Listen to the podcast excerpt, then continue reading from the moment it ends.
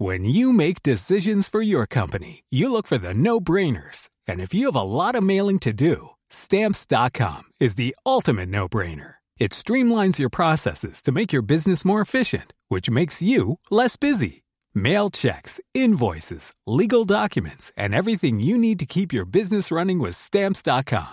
Seamlessly connect with every major marketplace and shopping cart. Schedule package pickups and see your cheapest and fastest shipping options from different carriers. With rates up to 89% off USPS and UPS rates. And with the Stamps.com mobile app, you can take care of mailing and shipping wherever you are. Make the same no-brainer decision as over 1 million other businesses with Stamps.com. Sign up with Code PROGRAM for a four-week trial, plus free postage and a free digital scale. No long-term commitments or contracts. That's stamps.com.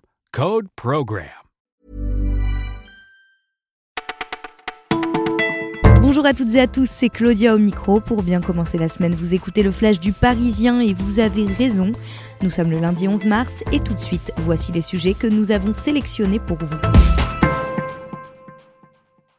Compliqué la prime à la conversion? Apparemment oui. Pour encourager les Français propriétaires de voitures trop vieilles et trop polluantes, le gouvernement propose depuis le 1er janvier un coup de pouce allant jusqu'à 4000 euros pour les ménages les plus modestes.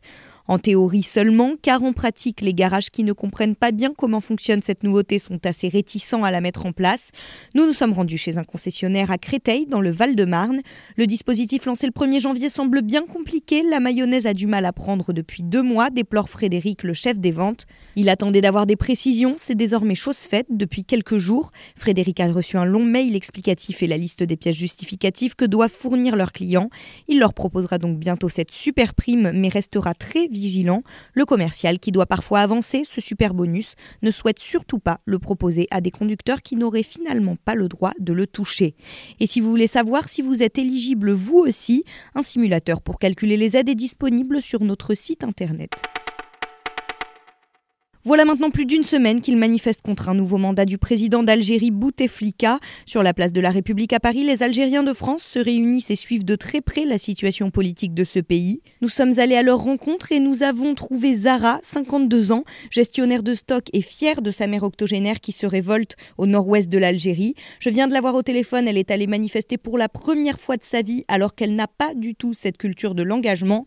Moi, je dis à la jeunesse algérienne, bravo, vous vous soulevez avec dignité, renchérie Aziba, 58 ans et aide à domicile originaire de Kabylie, mais j'espère que ça ne va pas mal se terminer.